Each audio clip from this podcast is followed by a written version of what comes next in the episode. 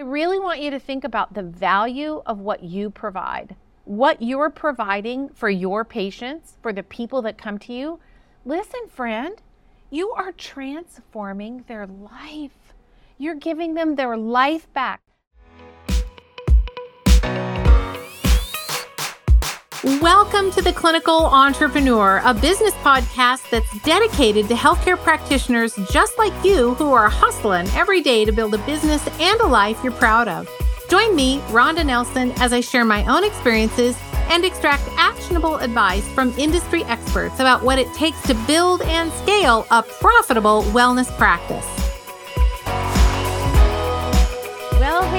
Welcome back to the podcast. This is Rhonda. I'm here with more info today about how to create a proprietary process for yourself and your patients.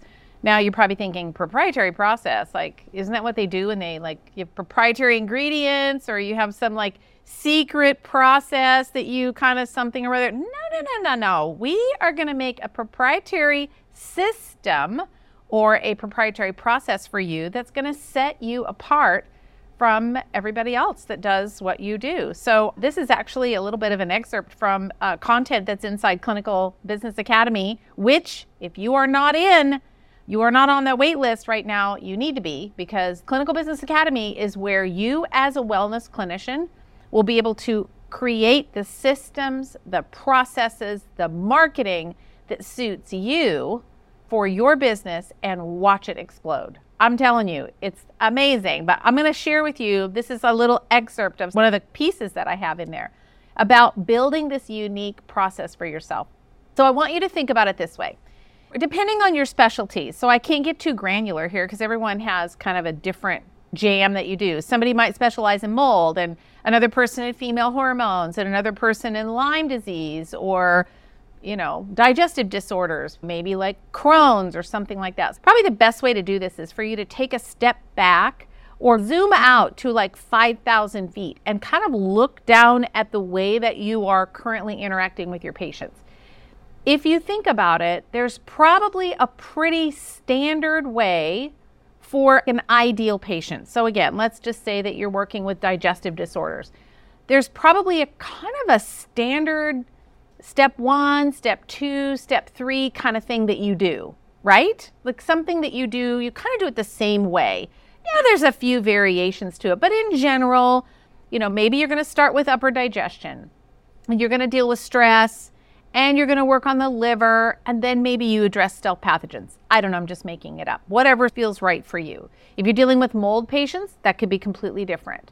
So, what is that kind of step by step process that you do that nobody else does. I want you to kind of think about like what are the foundational issues that you address with your patients every single time? Right? Every time. You're not going to bring someone in who really kind of fits that perfect person that you really do love working with and do some random off the cuff thing. You're pretty much going to do the same things every time. Another way to think about this are what are the issues that your ideal patients typically deal with? So I coach with lots of doctors who their primary audience are women in their 40s. Lots of people have kind of that niche, that little segment of the population. Women in their 40s, usually, you know, got kids like in middle school, high school, and they're tired and they've gained some weight and they really want to go to yoga, but they can't because they don't have time and their marriage is maybe a little bit dicey, and so there's some anxiety or some emotional things going on.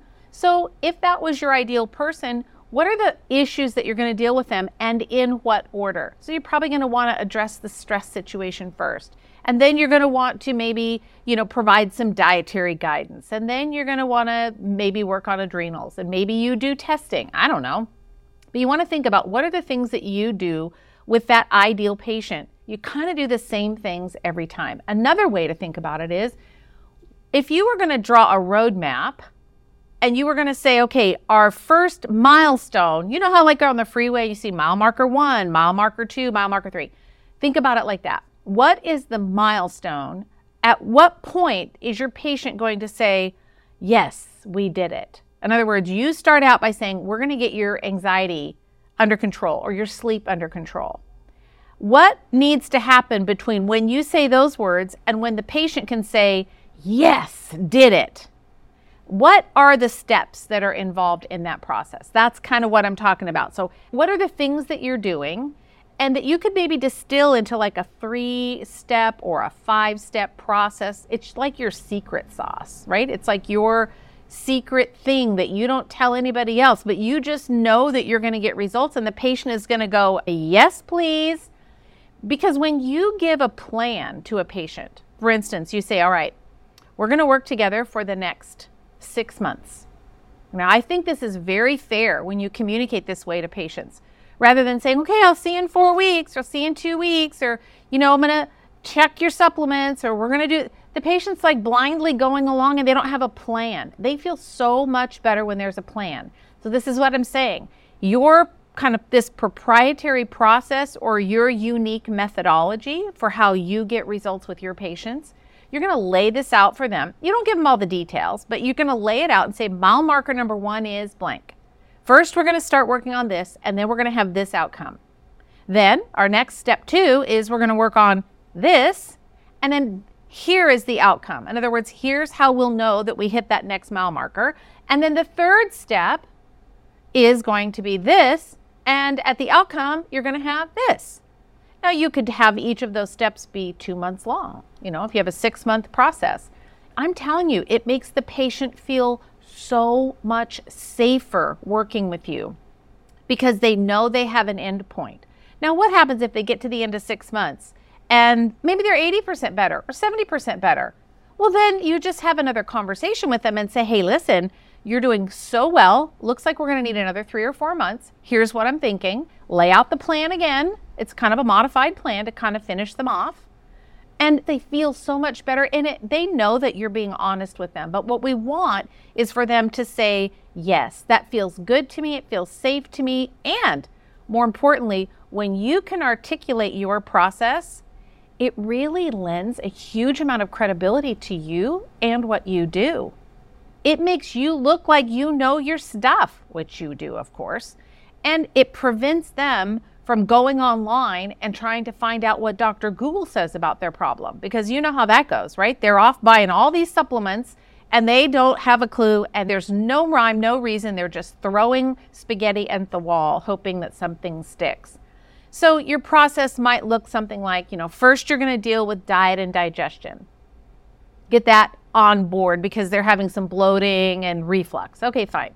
Then maybe milestone two is glucose regulation, and maybe diet, digestion, and glucose kind of all roll into one. Then you're going to deal with stress, and then maybe you do detoxification. Do you see what I'm saying? You just want to think about what are the puzzle pieces? How can you put those puzzle pieces together? And I use the word proprietary, but it's like you can call it whatever you want your secret sauce, your unique way of doing things. It's what you're already doing. You just haven't stopped long enough to zoom out and kind of look at it and go, oh, I do kind of do it the same way every single time. For, you know, as a general rule, we all kind of have the way that we want to do it.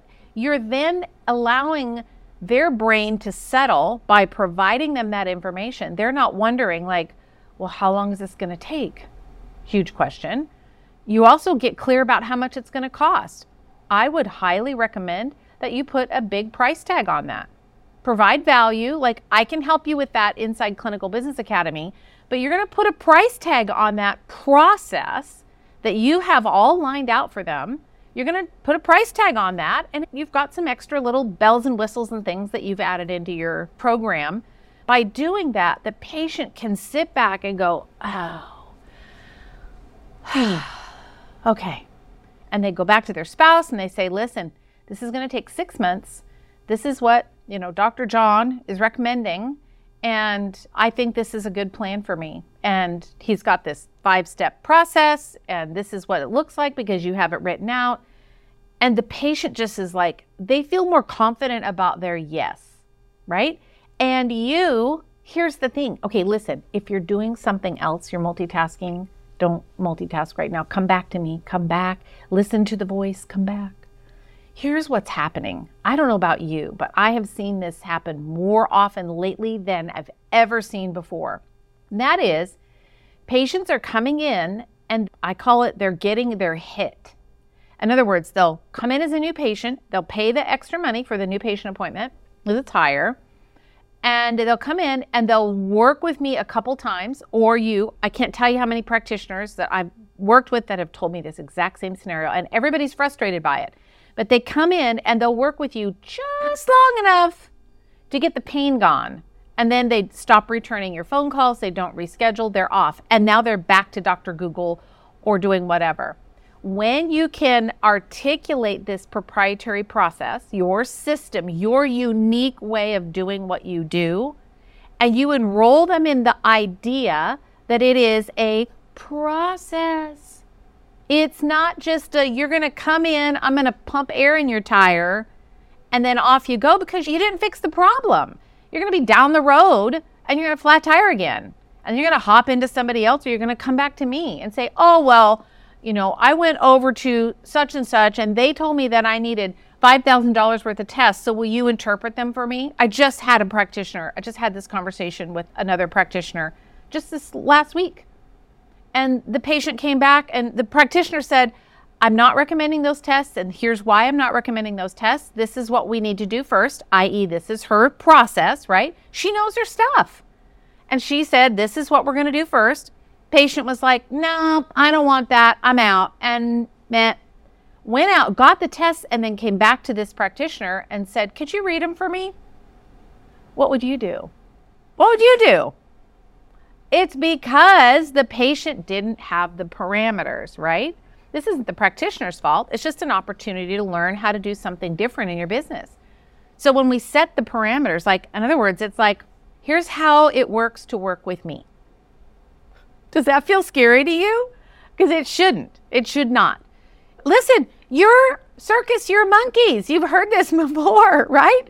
You get to say, it's your call, it's your business, it's your knowledge. They're coming to you, friend. They're coming to you for information. Listen, and if they don't want it, there's always Dr. Google. Or there's somebody else down the street that's not going to do a good job. And when the other person doesn't do a good job, guess where they're going to come? Back to you because you had the integrity, being able to tell the truth, and you laid out a plan for them. They can take it or leave it. We don't want to be so desperate that we'll just take anybody and we'll just start with them because I need the cash. And so I'll just go ahead and start with the person but then what I'm seeing more of now than ever before is that people are jumping and they're like, they're getting the air in the tire and then that's it. And then they're out. They're like, yep, I'm gone. I don't want to do this anymore. So as you kind of unravel, you know, we're peeling the layers of the onion. It's just kind of like we just uncover one and then we uncover the next one. It's like those Russian nesting dolls, you know? we have the big thing that we come in for, and then we kind of fix that, and then there's another one inside, and then there's another one and another one. And that's sort of how it works. But you are the one that has the knowledge. You've spent all this time learning, you know what you need to do, and you've got a passion about helping a certain population or a certain type of condition. So, what you want to do is you just want to reframe the way that you think about that, put it in a kind of more of a, I don't know, I guess like a systematic way.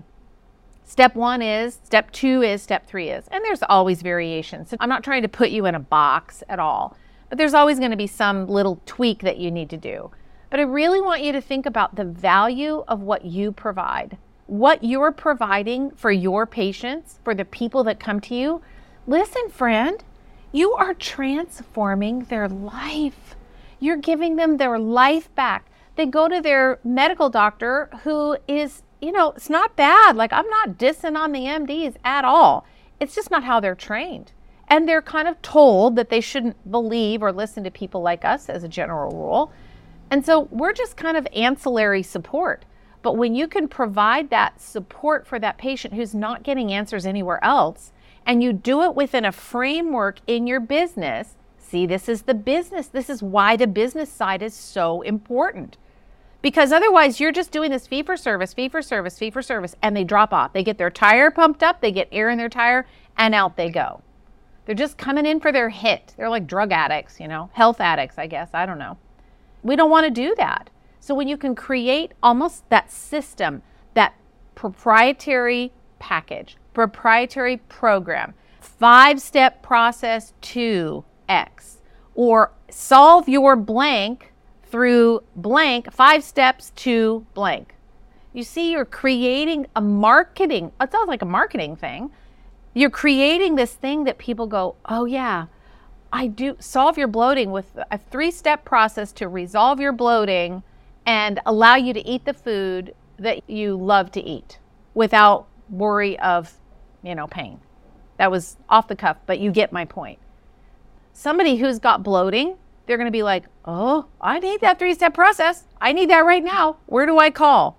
Versus, I'll help you with your digestion. I'll help you with your bloating. Do you hear the difference?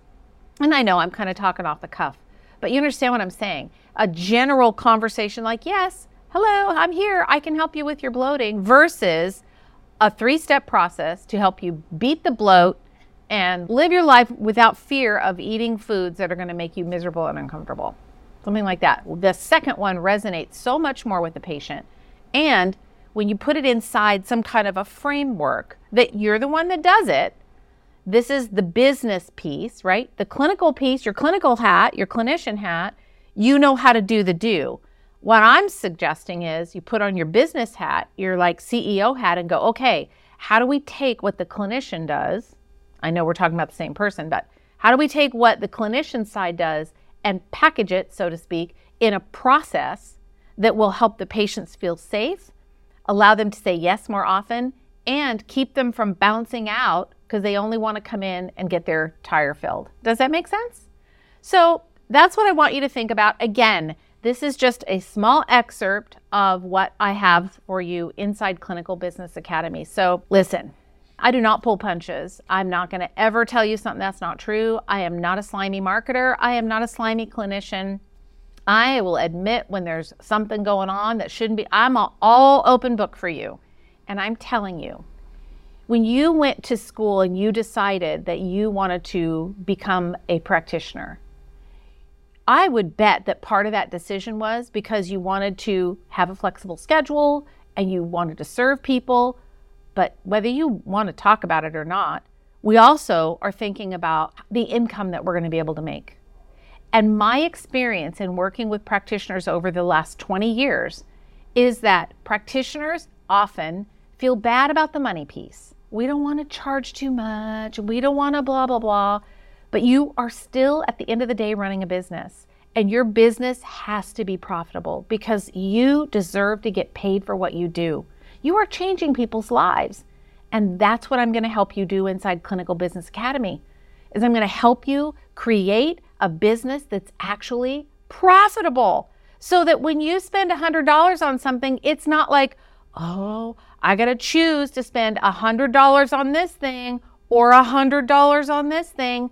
That's not that. All that means is that you do not have a successful business. It's not profitable. It's not running the way that it needs to run. And that's what I want to help you do. So all you got to do is go to rhondanelson.com forward slash CBA, stands for Clinical Business Academy. Go get on the wait list. We will get you enroll open enrollments coming in a very short amount of time. We're putting the last finishing touches on some things, but we literally have taken what used to be called Business Coaching Collaborative. So those of you that are listening that were in BCC before, this is the BCC on steroids times a thousand. We've literally completely demoed the whole thing, rebuilt it with all the content that I know you're going to need. And this proprietary process is part of what's in there. So I would love to have you join me. I get passionate about this because I know the difference it's going to make in your life and your business. You want to make that income. You want to take care of your family. You want to take care of your children. It is not fair that you're changing people's lives and you're not making any money and you're not successful and your business is like a leg chain.